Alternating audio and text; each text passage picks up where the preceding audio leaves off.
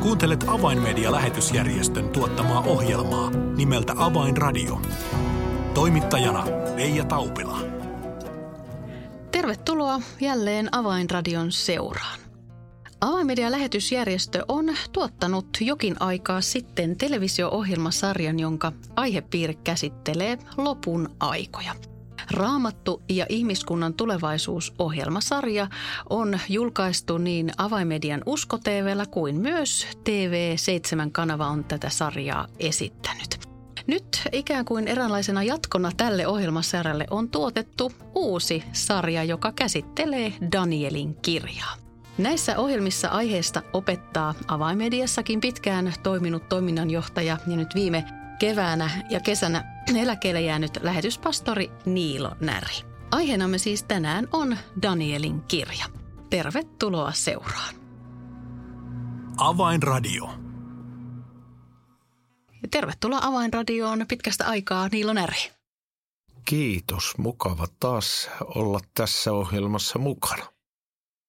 Ilman muuta mahtavaa, että, että jälleen saamme yhdessä tehdä ohjelmaa. Niilo, Todella sinä jäit avaimedian toiminnanjohtajan tehtävistä jo hyvän aikaa sitten viime kesän alkumetreillä eläkkeelle, niin ihan tähän alkuun kysynkin, että kuinka kiireinen eläkeläinen olet?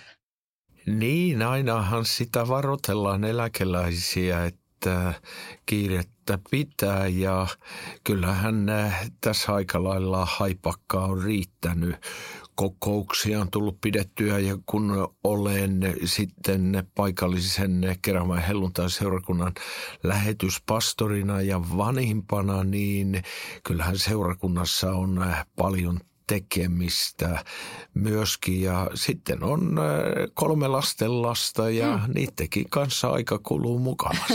No aivan varmasti. Pappa saa varmasti äh, pitää juoksutossut jalassa, että perässä pysyy. Kyllä, ja se tekee vaan hyvää. Aivan mahtavaa.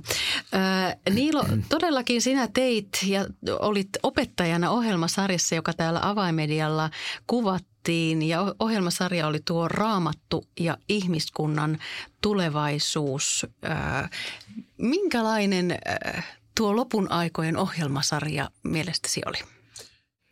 Minusta se oli ihan sellainen, kun itse ajattelinkin, olin siihen paneutunut kirjoittanut käsikirjoitukset ja yhteistyö Markon kanssa sujui mielestäni ihan mallikkaasti ja koska Tietenkään minä en halunnut kaikkiin yksityiskohtiin ja detaljeihin mennä niin kuin monet lopun ajoista opettavat menevät, vaan piirisin enemmänkin tämmöisen niin kuin laajemman kuvan, kokonaiskuvan tästä aihepiiristä, niin minusta se on hyvin palvellut. Mikä Niilo ikään kuin sysäsi sinut tutkimaan näitä lopun aikoja nyt näin erityisellä intensiteetillä? Kyllähän kiinnostus lopun aikoja kohtaan ja eskatologia kohtaan on kulkenut mukana ihan sieltä uskoelämän alkuajosta asti. Mutta tietenkin kun ikää tulee ja, ja raamatun tuntemus lisääntyy, aikaa, jota elämme, on aika levotonta aikaa. Ja sitten minä koin, olenkin kertonut, kun olin rukouskävelyllä, niin koin ihan selkeästi kehotuksen, että että tästä aihepiiristä niin purkitetaan sarja ja sitten paneuduin siihen, siihen tietenkin aineistoa on kertynyt matkan varrella, mutta paneuduin siihen sitten kunnolla ja, ja siitä sitten tämä sarja syntyi. Mm. No todella se sarja on edelleen nähtävissä Avainmedian Usko TV-sivustolla ja sitä on myös TV7-kanavalla näytetty, niin minkälaista palautetta olet saanut? Aika paljon on tullut kyllä palautetta sarjasta ja jotkut ovat eh, moittineet eh, minun eskatologisia näkemyksiä, ihan muutamat vaan. Eh, valtaosa palautteista on ollut erittäin positiivisia. Monet ihmiset ovat sanoneet, että että eh, heille on loksahtanut kohdalleen tiettyjä asioita, joita he ovat funtsineet jopa halki elämänsä, uskoelämänsä, että mikähän, mitähän tuo oikein tarkoittaa ja pitää sisällään. Ja, ja kyllä olen, olen saanut rohkaisevaa palautetta ja minulle tämä on kertonut sen, että tähän on ollut ilmeinen tarve. Mm. Niin, ajatteletko, että opetus lopun ajoista on ehkä, ehkä ainakin osassa seurakuntaa jäänyt vähän taka-alalle muiden aiheiden tieltä? Jos vertaan eh, niitä alkuaikoja, kun tulin uskoon, silloin hyvin paljonkin puhuttiin Jeesuksen takaisin tulemuksesta ja lopun ajosta liian pitkä hiljaisuus oli tämä teeman ympäriltä. Nyt ehkä muutaman viime vuoden aikana tämä on uudelleen noussut niin kuin käsiteltävien aiheiden joukkoon ja siitä olen tyytyväinen. Hmm, mistä luulet tämän hiljaisuuden johtuvan? Onko ilmestyskirja ja lopun ajat, onko se jotenkin ehkä vähän vaikeasti lähestyttävä asia? Se voi olla sitäkin ja, ja jos ei siihen paneudu, niin voihan se näyttää niin kuin aika vaikealta. Kuitenkin neljäsosa raamatusta on profetallisia, pitää sisällään profetallisia tekstejä ja kirjoituksia ja eikä Jumala niitä ole sinne ihan niin kuin täytteeksi vaan tarkoittanut, vaan ihan sitä varten, että niitä tutkitaan ja niistä löydetään niitä elementtejä elementtejä, mitä varten ne on sinne laitettu.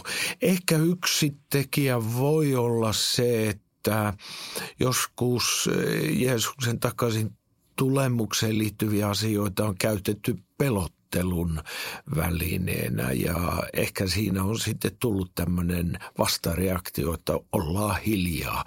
Mutta ei väärää niin kuin opettaminen suinkaan saa estää sitten aiheen oikeanlaista käsittelyä. Mm. No ilmestyskirja ja tämä teema lopunajoista ylipäätäänkin saattaa osassa, osassa lukijoita ja asiatutkijoita aikaan saada sellaisen reaktion, että ikään kuin lähtee näin lainausmerkeissä ajatus laukalle.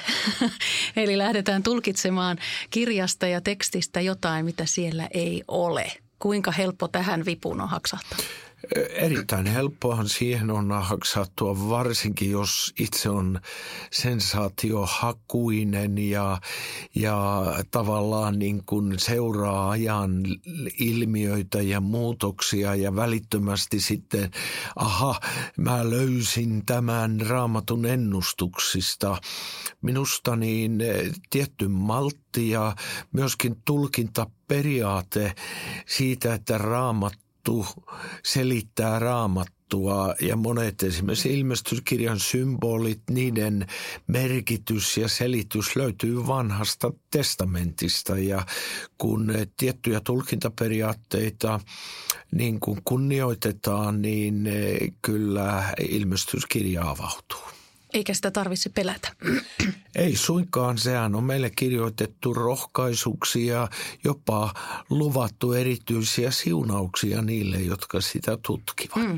No tuo Raamattu ja ihmiskunnan tulevaisuussarja, se kuten jo mainitsin, niin se löytyy muun muassa Usko TVltä, niin eh, paljastamatta ihan koko sarjan sisältöä, niin jos yksi jakso ja aihepiiri tuosta sarjasta eh, pitäisi tai suosittelisit katsottavaksi, niin mikä se olisi? No ehkä kuitenkin sitten tämä ylöstempaukseen liittyvä aihe piiri, josta mm, kristikunta on aika pitkälle yhtä mieltä, että ylöstempaus tulee tapahtumaan, mutta sen ajankohta onkin sitten niin kuin sellainen kysymys, joka jakaa mieliä ja, ja muutamassakin tuon sarjan ohjelmassa olen sitten oman näkemykseni siitä eh, niin nostanut esille ja tietenkin eh, tärkeä aihepiiri.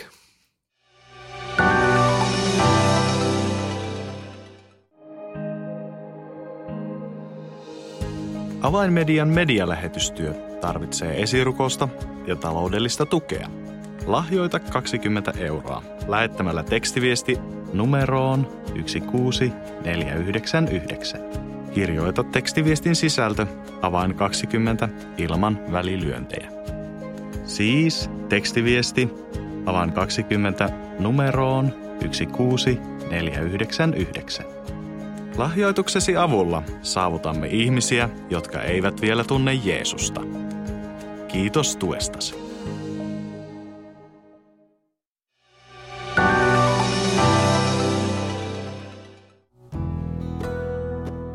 Avainradio. Signaali sydämiin.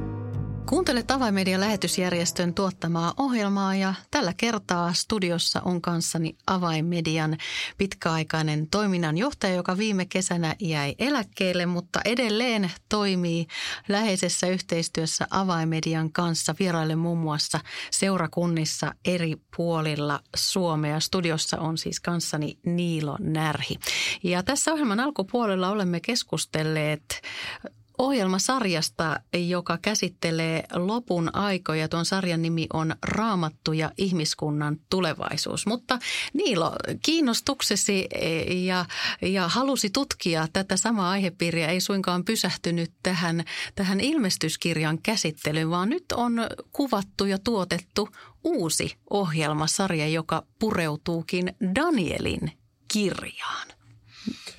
Joo, Danielin kirjahan on yksi raamatun kiinnostavimmista kirjoista ja kun eskatologiasarjaa valmistelin tuo mainitsemasi sarja, niin siinä tietysti sivusi myöskin Danielin kirjan joitakin ennustuksia. Ja siltä pohjalta päädyin sitten sitten eh, paneutumaan syvällisemmin Danielin kirjaan ja siitä syntyi 12 osainen kirjaa käsittelevä sarja.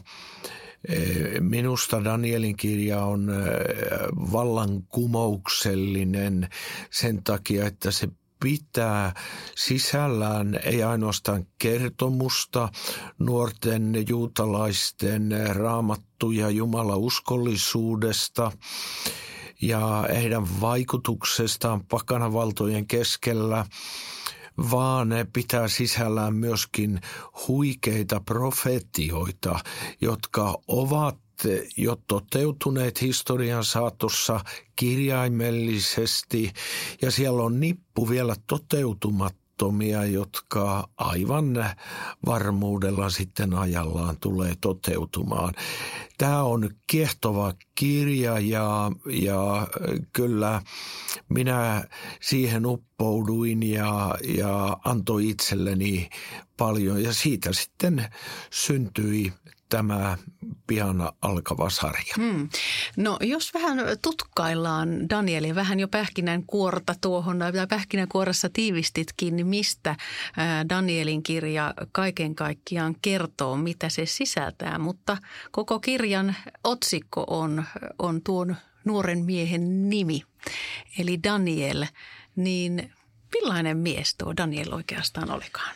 Daniel on vanhan testamentin henkilögalleriassa erikoinen kaveri sen takia, että yhdessä Josefin ja Jakobin pojan kanssa, niin he ovat ainoat henkilöt, joiden syntejä tai virheitä, tällaisia varsinaisia virheitä ei mainita. Danielis, Danielin niin kuin elämästä ja persoonasta ei löydy mitään negatiivista kerrottuna hänen kirjassaan.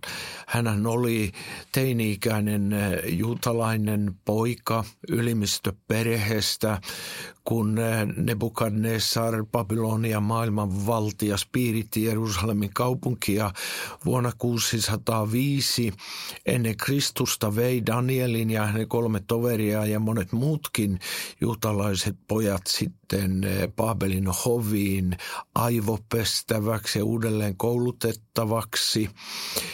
E, niin Jumala tälle pojalle ja hänen tovereilleen. Daniel ehkä oli 15-17-vuotias, kun hänet vietiin Baabeliin niin Jumala uskoi näille e, ihmeellisiä asioita, erityisesti Danielille kyvyn selittää unia, vastaanottaa sanomia enkeleiltä ja Jumalalta. E, se on, se on koskettava kertomus myöskin siitä, kuinka meidän uskomme koetellaan pohjamutia myöten.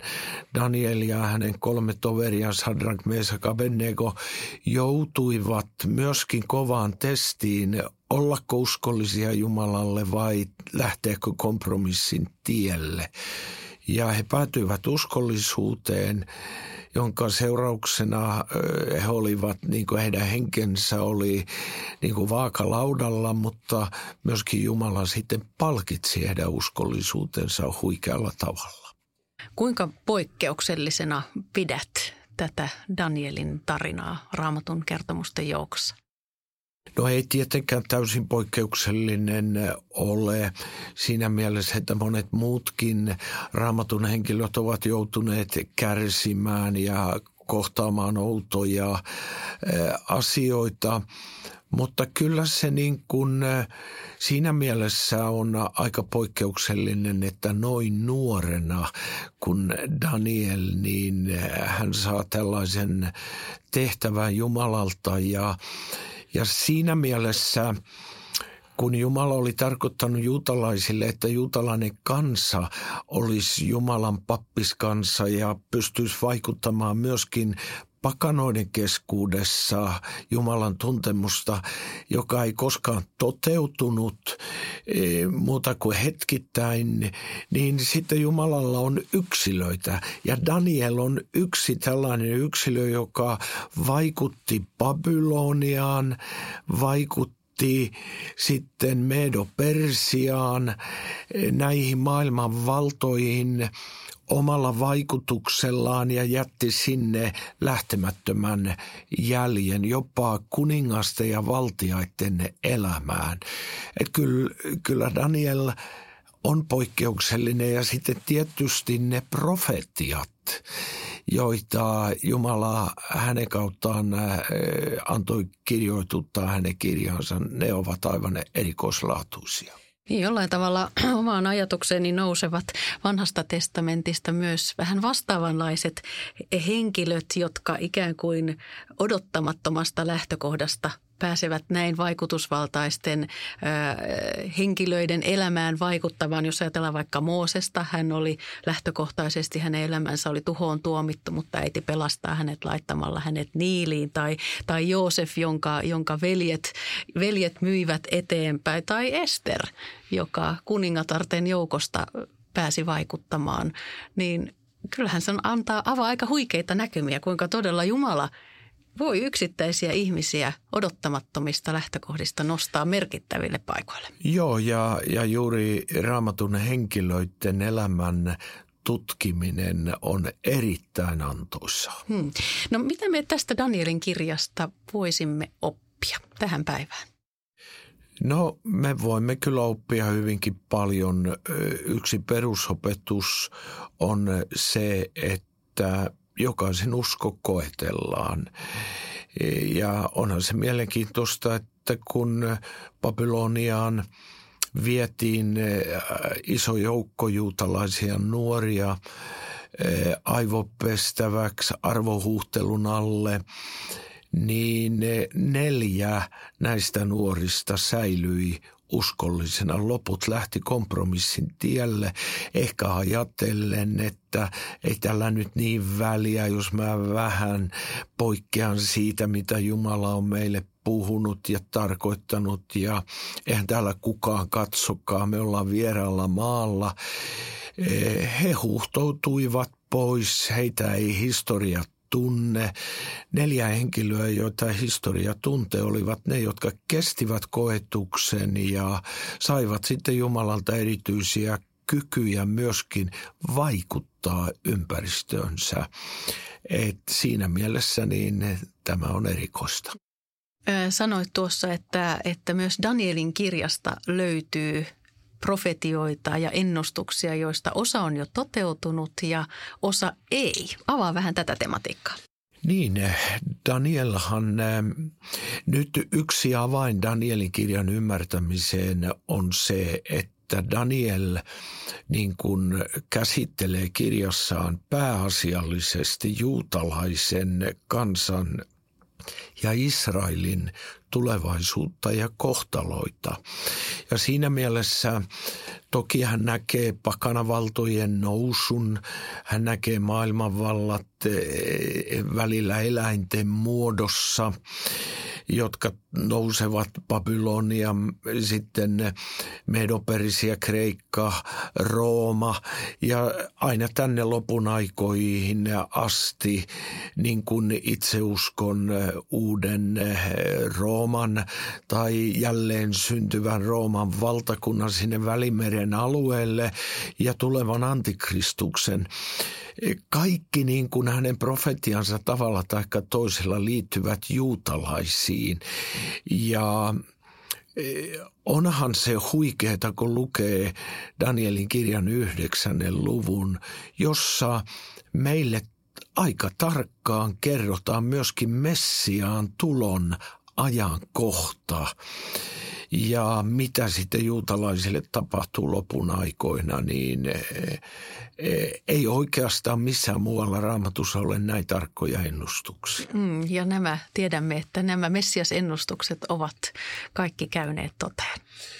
Niin, Noin 300 Messias-ennustusta lasketaan löytyvän vanhan testamentin lehdiltä ja kaikki ovat toteutuneet, mutta ainoa, joka pystyy niin kuin ajoittamaan ja kertomaan niin kuin eh, milloin mihinkä aikaa historiassa Messias ilmestyy, niin Daniel, kun hän saa enkeliltä ilmoituksen Danielin kirjan yhdeksännessä luvussa eh, Messiaan tulosta ja siitä, kuinka juutalaiset sitten tuhoavat oman Messiaansa. Se on tarkkaan ajoitettu ja päättyy sinne tai päätyy sinne noin vuoteen 30 että jälkeen Kristuksen syntymän. Et erikoinen. Hmm. Toki vielä odotamme niiden ennustusten toteutumista, jolloin Jeesus palaa takaisin hakemaan täältä omansa. Se, sitä päivää ei taida Niilo sinunkaan tiedossasi olla. Ei, eikä ollut Danielinkaan hmm. tiedossa. Ja tietenkin Danielin kirjasta löytyy myöskin ne sellaisia asioita, jotka eivät ole historian saatossa auenneet. Ja Danielille sanottiinkin, että hänen piti sinetöidä ja sulkea ja lukita oma kirjan lopun aikaan asti. Ja sitten kun lopun aika tulee, niin ymmärrys myöskin avartuu niitä profetioita kohtaan, koska näyttämö on silloin valmis. Eli oli pitkä aika, jolloin kirja oli vähän niin kuin lukittu, mutta kyllä se näin lopun aikana on alkanut enemmän ja enemmän avautua.